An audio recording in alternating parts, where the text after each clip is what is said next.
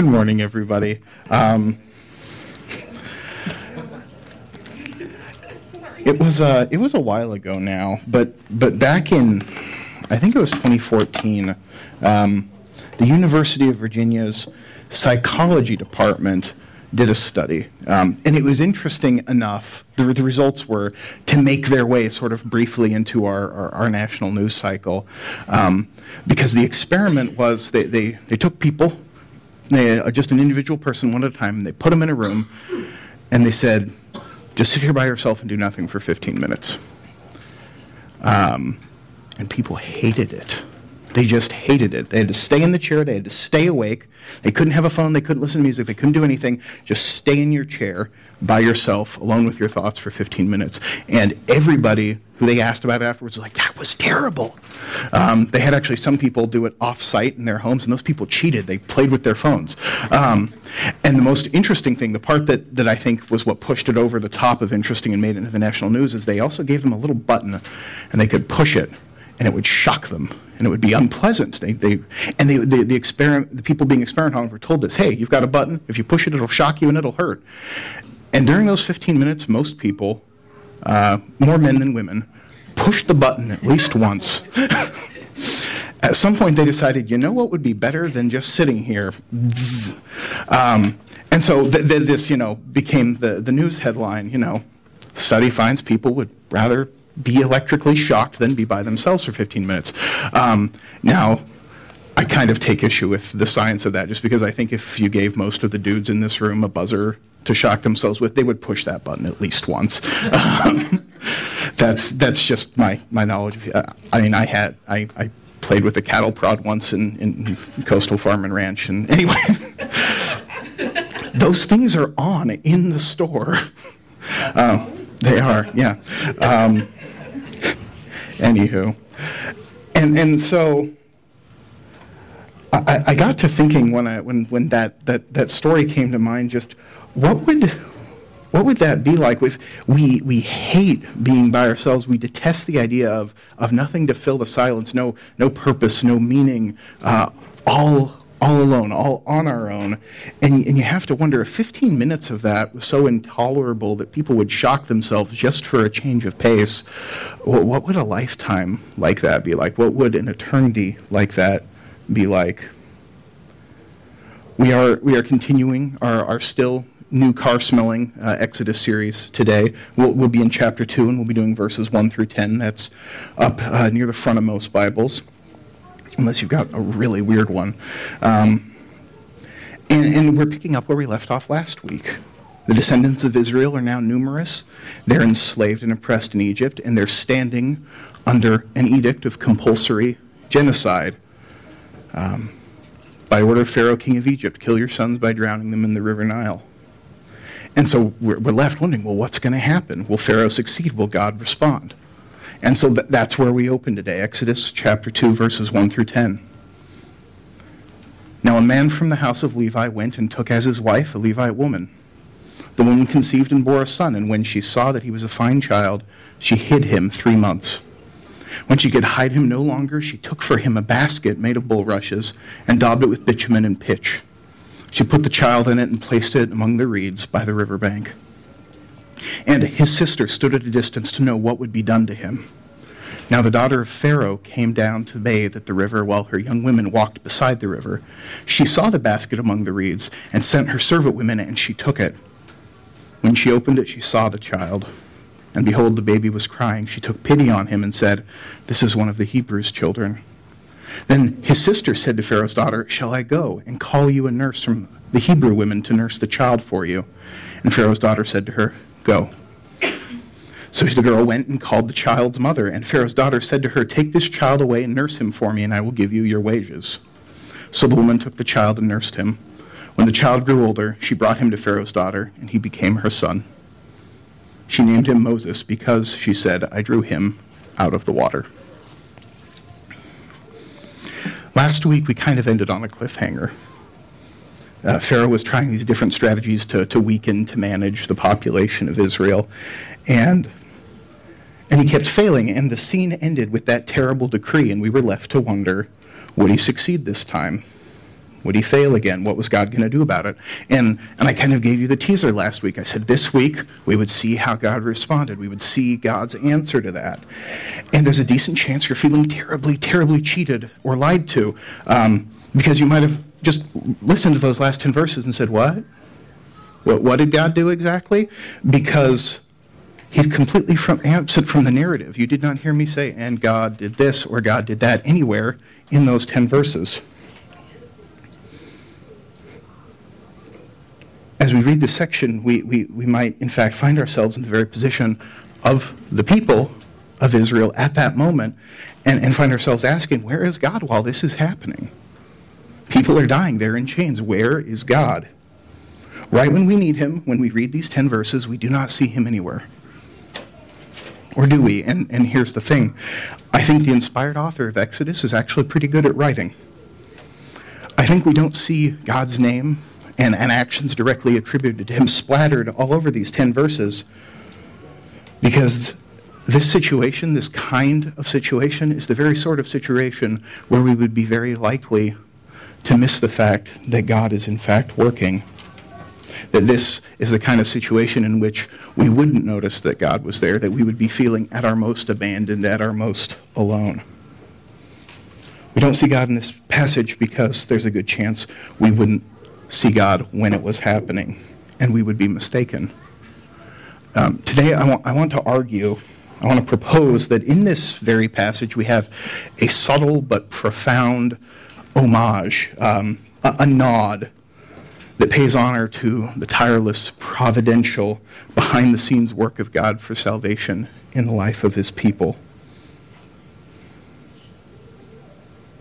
I, I, propose that what we see here is that when we think God is absent, when we think He's forgotten us, when we feel spiritually shortchanged by our Maker, we're most likely we're, we're looking at the wrong thing or in the wrong way or, or at the wrong person.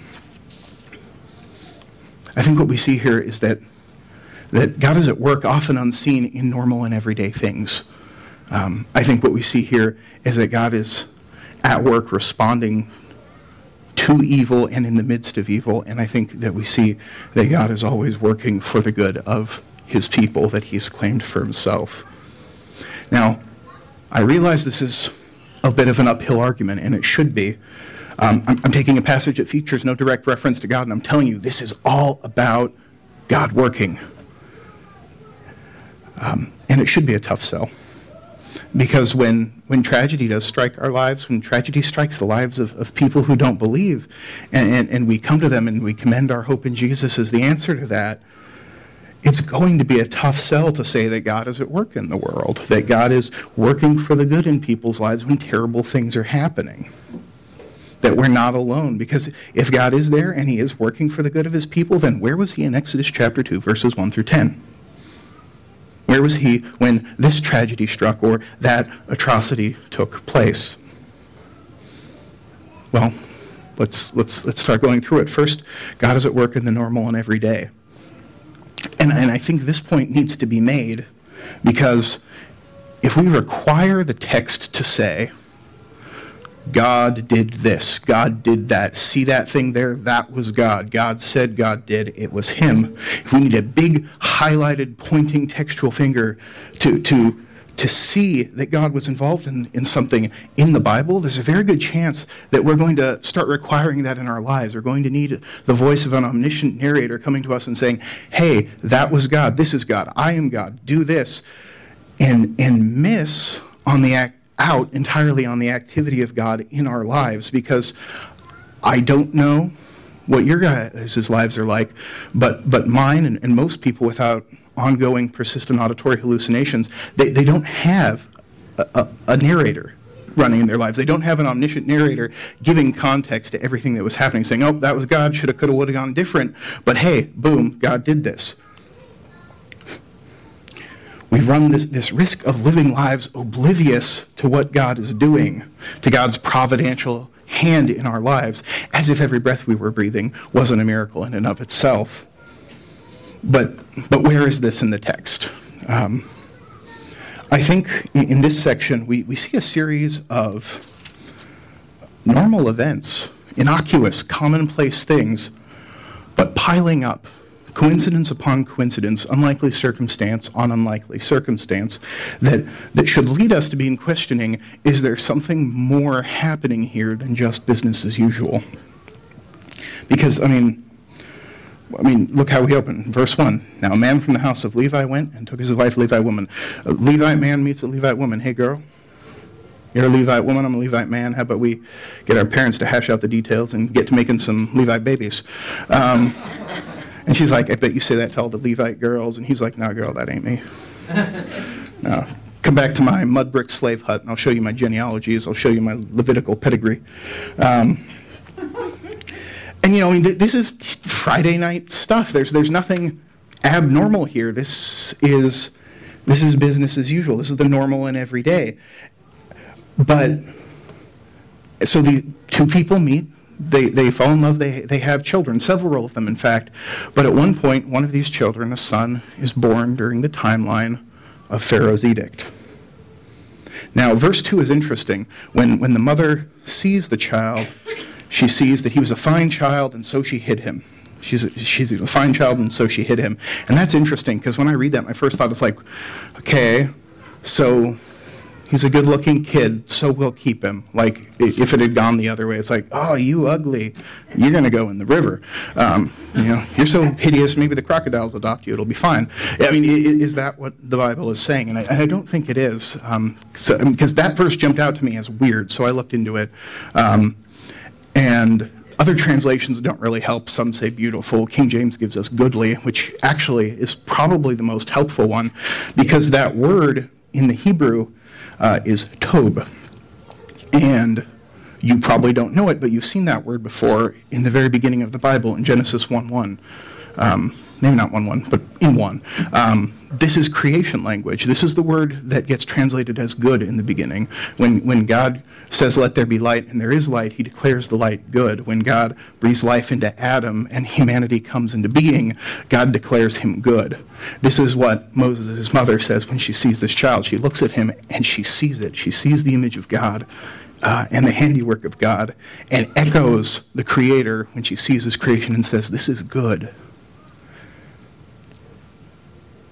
So we have a coincidence, uh, one more normal thing piling up.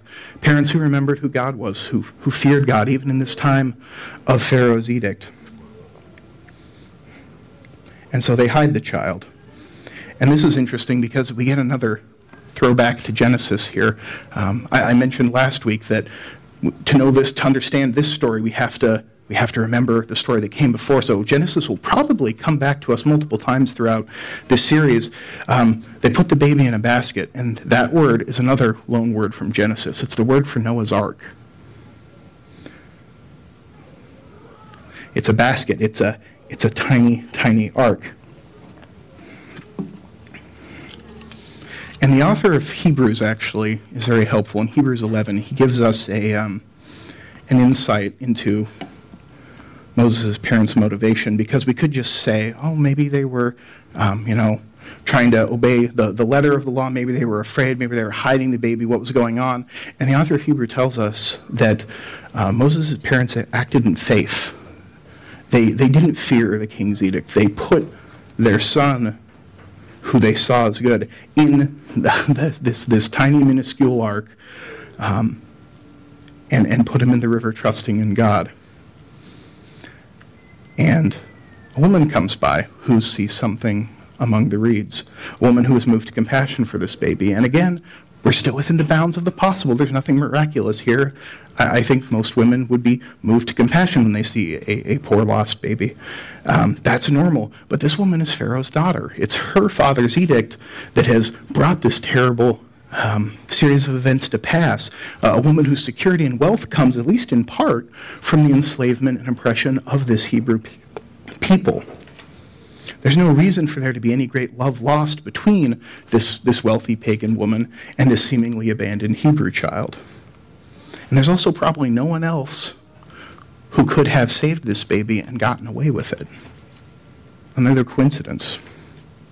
And his big sister's there, and she's all Johnny on the spot, and and uh, says, "Hey, I know a Hebrew lady who would totally nurse that baby for you." Um, and and and, the ark passes through the waters, and the baby comes home. And they get to raise their son. And, and as I thought about that story, I, and, and just my own life experience, I wondered, well, do, do I think that Moses' parents prayed when, when, they, when they placed their son in that basket and set him down in the river? I bet you they did. Um, and, and, and we know they trusted God. Do you think when their, when their daughter came back to them and said, Come with me to the river, meet Pharaoh's daughter, uh, the, the baby is going to come back to us? And, and, not only that, not only is he safe from Pharaoh, he's protected by Pharaoh as part of his family. Not only is he coming home to us, but we are going to be paid to keep him. Do you think they saw that as the work of God in their life?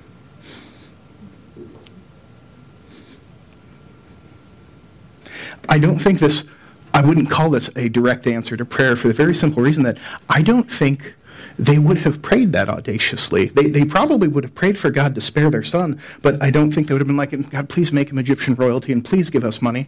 Um, but this is what happens. I don't think they needed a narrator to tell them that God was working. Do we? How, how near is God to us in our lives?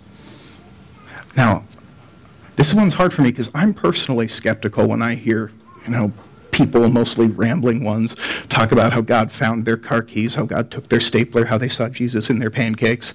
Um, you know, I'm like, okay, you know, bless your heart.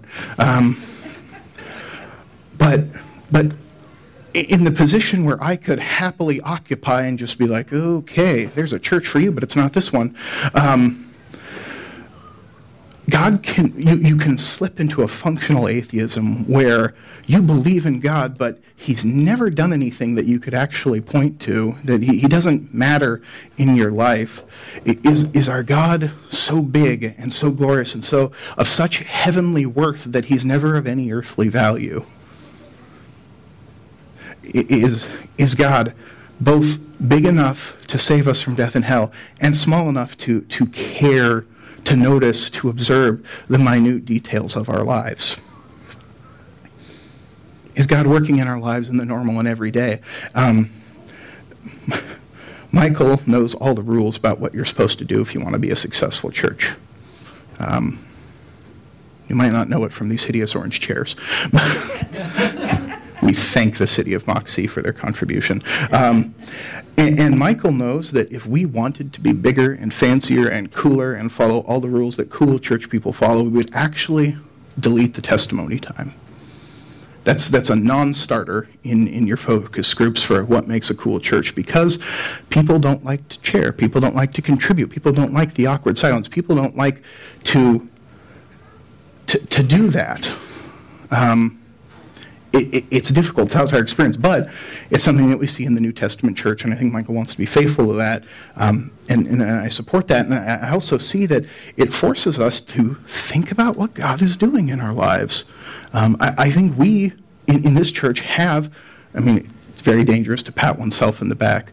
Um, but I, I, think we're in a truly advantageous position because we do take the time every Sunday to, to stop and rack our brains.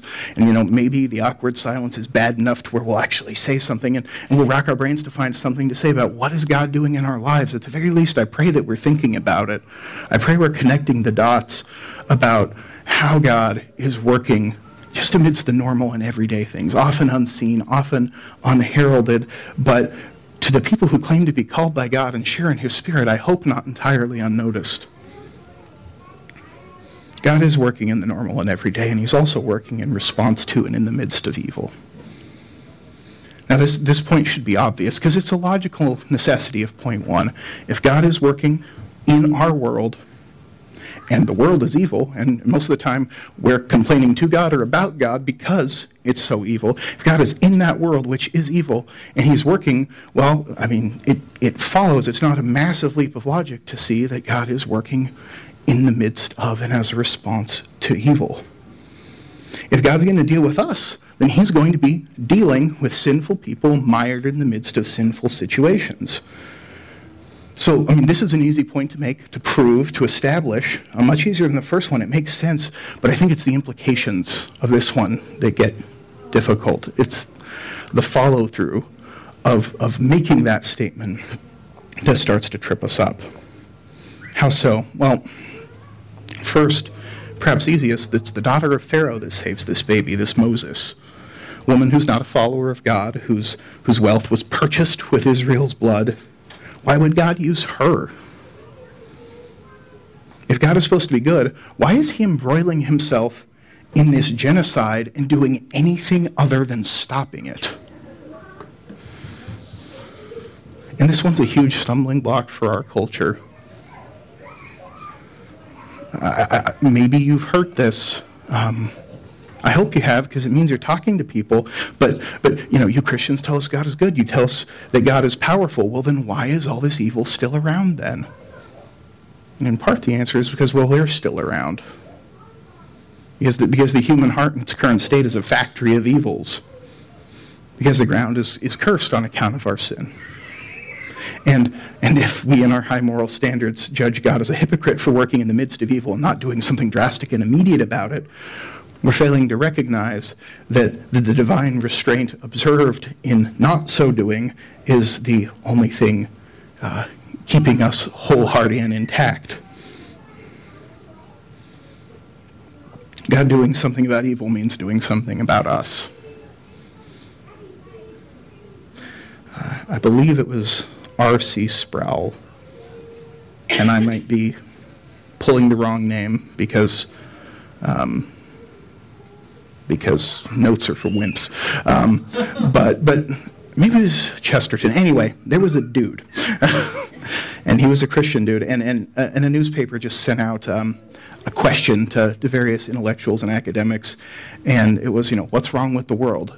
and people wrote back, you know, so that the letters would be published in this big article. And, you know, people had their thoughts. Some were pity, some were essays.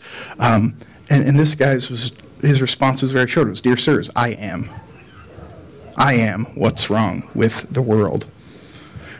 God, God working in the midst of evil situations in our world shouldn't be a philosophical impossibility to us. It should be a theological marvel rather than just melting the universe back down into slag um, to, to, to, reuse its constituent parts, or just abandoning the concept of creation entirely, rather than saying, well, people have made their big evil bed, now must sleep evilly in it.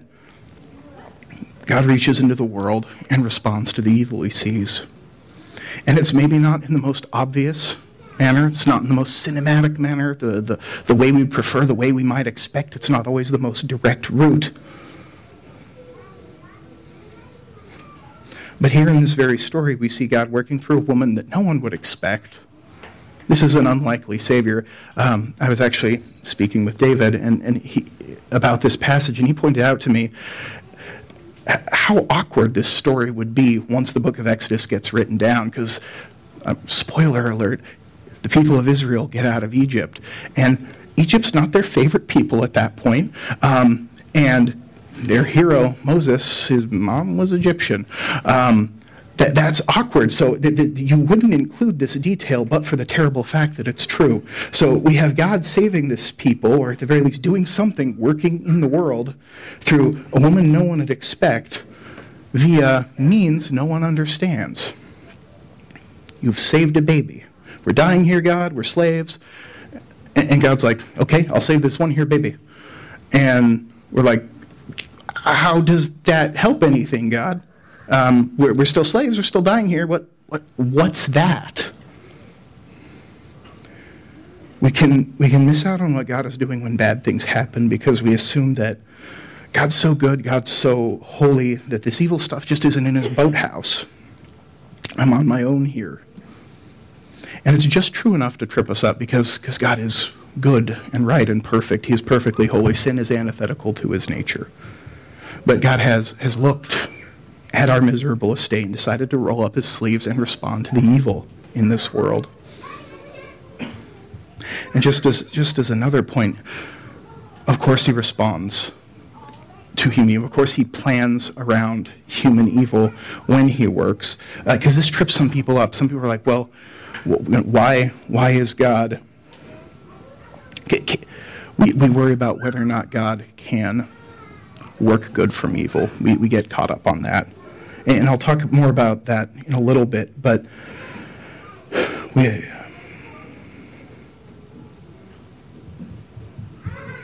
evil's people and situations can be used by God. They have been, they will be. God acts in an evil world, and all the moving pieces on the board feature evil to some extent. God could upend that board, uh, flip the table over, and call it a day, but he hasn't. We kind of bled into the third point here. Because God, God is working in response to and in the midst of evil. Um, and, and he is doing that. He's stooping down into the muck we've made. But he does it to work for the good of his people, the people who are claimed by him, called according to his purposes. This third point's probably a little easier to argue than the others.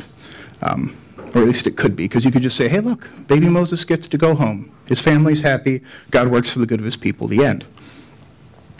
Um, that only works if you stop really quickly and then leave before anybody asks questions, because if you scratch the surface of, of that line of reasoning, you have to ask, well, what about all the families whose children didn't come back for the river? Were they, were, God, were they God's people? Where, where's their good?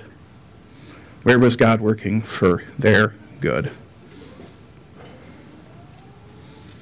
Because I can say that. I can say God is working to the good of his people, but what do I mean by good and what do I mean by his people? Because if good is what we would prefer, if good is our happiness as we understand it, and if and if his people is, is just everybody, well then both this this text and our own personal life experiences can raise some insurmountable objections to this point. This point, in fact, sounds a lot like um, that, that shop worn phrase you've probably heard everything happens for a reason. Um, or, or just the idea that no matter how terrible something is, somehow God's going to take that and use it for some sort of visible earthly good. Um, and it might feel like I kind of said that in the last point. Maybe I kind of edged up to it, or maybe it feels like I outright said it. If, if so, I didn't mean to. Um, God does work in response to evil. And, and, and when, when, that, when we approach up to that idea, well, maybe everything happens for a reason. Maybe it was God's will that this terrible thing happened.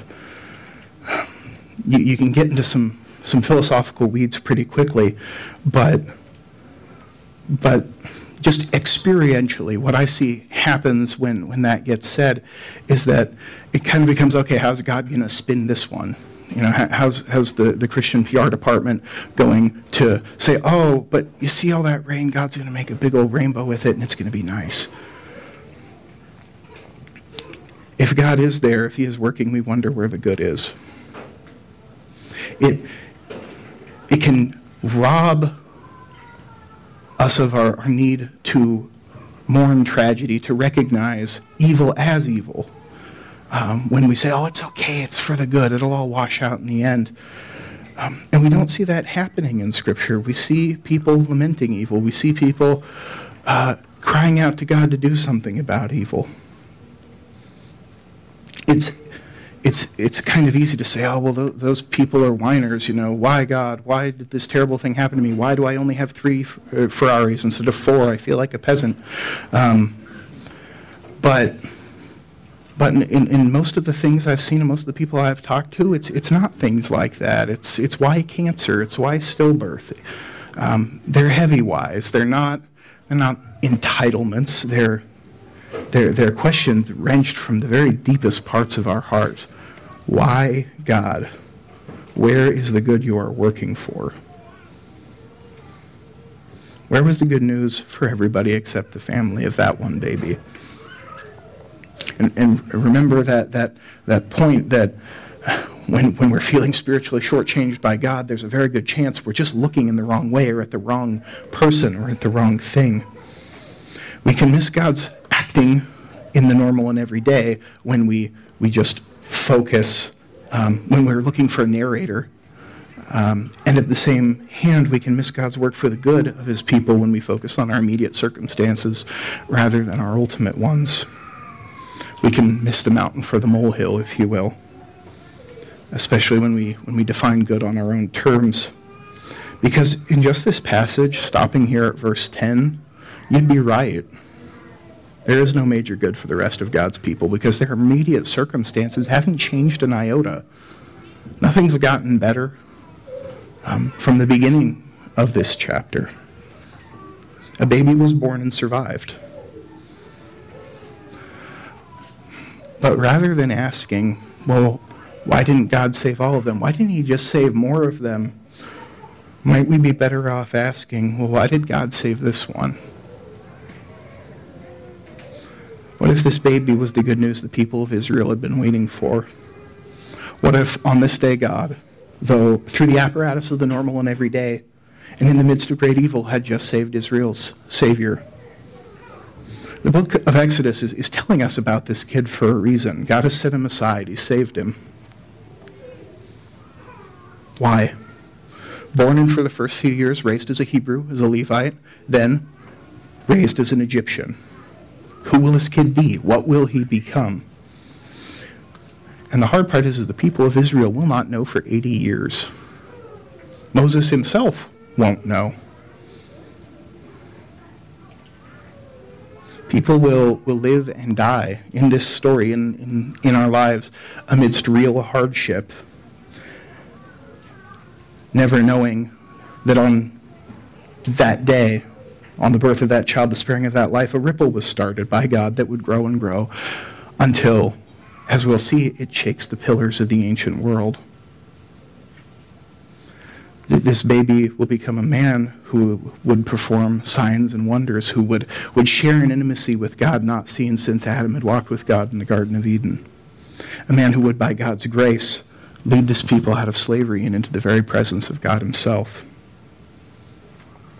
But on that day, unless you knew, just because of God who was, or of who God is, you wouldn't know it. You'd miss it. You wouldn't have any sense of what had just transpired, of how events had turned for the good of God's people. Now, the details of what God is doing and how He's doing it on any given day are fuzzy. And I get that. But are the abilities and the character of the one who is working in question? I hope not. It's a beautiful song. Woohoo! Playing me off the stage. Brutal. Yeah, exactly. It could be worse. It very often feels like we're alone. I guess I guess that's my point. D- distill it all down back to the beginning. When when we look at the details of our lives, and, and we don't have a narrator telling us what's what. Persistent. uh, when we look at the details of our lives, it can be very, the easiest thing in the world to say that we're on our own, to, to not see God, and, and to, to question whether He's there, and if He's there, if, he's, if He knows what He's doing. Where was God when? Dot, dot, dot, question mark. That's the question. That's the question that our, our culture, that our unbelieving friends ask us. When, when we tell them, we believe, this changed my life, this is the most significant thing in the world, the question becomes, not always, but very often, where was God when, dot, dot, dot, question mark. When great evils seem to go unanswered, when we're left in the silence of our own thoughts, even for 15 minutes, the world asks us, we ask ourselves, where was God? Where was God when the children of Israel were in slavery? Where was God when their children were being placed in the Nile? And, and the answer is he was among the reeds. He was there in the mud. Unnarrated, unobserved, waiting in a river that was being deified as a god in his rightful place. Uh, God was waiting through the what was functionally the altar where the children of his people were being sacrificed so that he could meet us where we could not and would not meet him. God was among the reeds themselves, in the weeds, in the thick of it, serve, saving the child who would in turn save his people. The child who would lead them to the land God had promised them, who would receive God's law and share it with God's people and eventually with the world, so that the world would be convicted by the enormity of its sin and recognize that it needed rescue. Where was God when we needed him? Well, he wasn't on the throne in heaven. He was among the reeds. He was given the name Jesus. He was born in a stable and laid in the hay.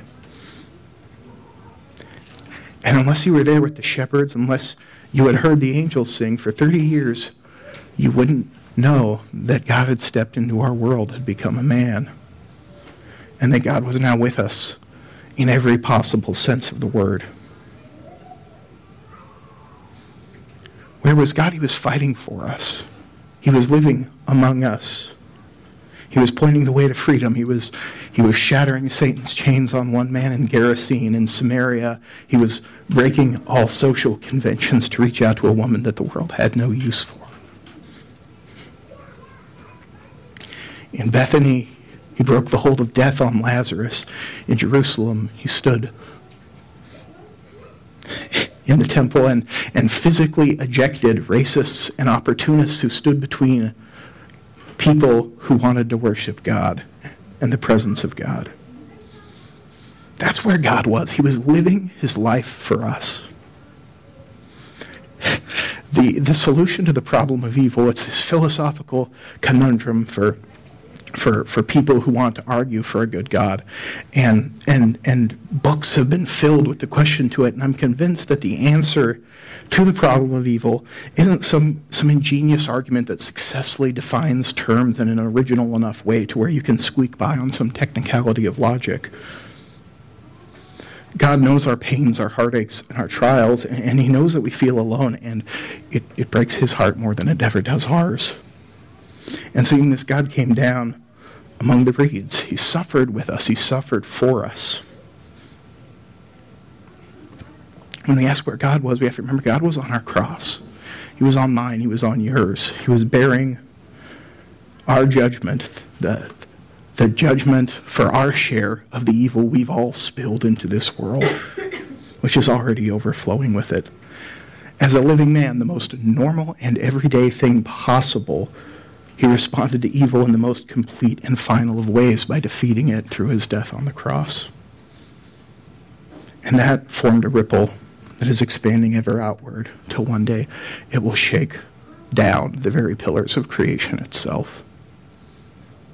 What does this mean? Well, for, for believers, I think one of the first things we should ask ourselves is if, if this troubles us, if we're asking God, why haven't you saved this person I care about? If, where, where were you when my friend needed the Holy Spirit to help them believe? Rather than asking God, why haven't you saved everyone? Why haven't you saved more people? Maybe we should look in the mirror and ask ourselves, God, why have you saved this one? What is your purpose for me? What would you have me do? Seeing this, we can be confident that knowing that, that God, high and holy uh, above us, God, is also closer than we suspect. As, as believers, we can rest in the certainty that our God has spared no expensive effort and love and faithfulness to chase after us and restore us to a state of completeness. And to our unbelieving friends, to, to our people who aren't sold on this, we can commend this good news, this gospel. Because it's, it's not a moral life we're recommending, although that'll probably happen. Um, it's not a set of theological principles we are we're advancing, although those are there. It's, it's not even strictly speaking the Bible that we are we're recommending to them. It's, it's a person. It's Jesus. We're saying, this is the God we worship. This is the God we serve because it's a God who has served us and loved us. He is. The one, the one we worship is worthy of our trust, of our love, our devotion, and every, every praise and honor our hearts can conceive of and our lips can utter. To God be the glory forever and ever. Amen.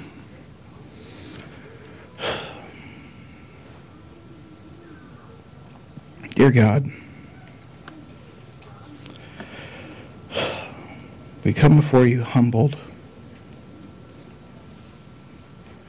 at how you've humbled yourself in our service. How without our knowing, how without our seeing, you have been serving us since time out of mind, working to our benefit, working to our reconciliation with you. And we know that you're mindful of the heartaches we've suffered and the difficulties we face. And you've delivered us from some, and you haven't from others. And as we wait on the perfect and final rest you've promised us in Christ, God,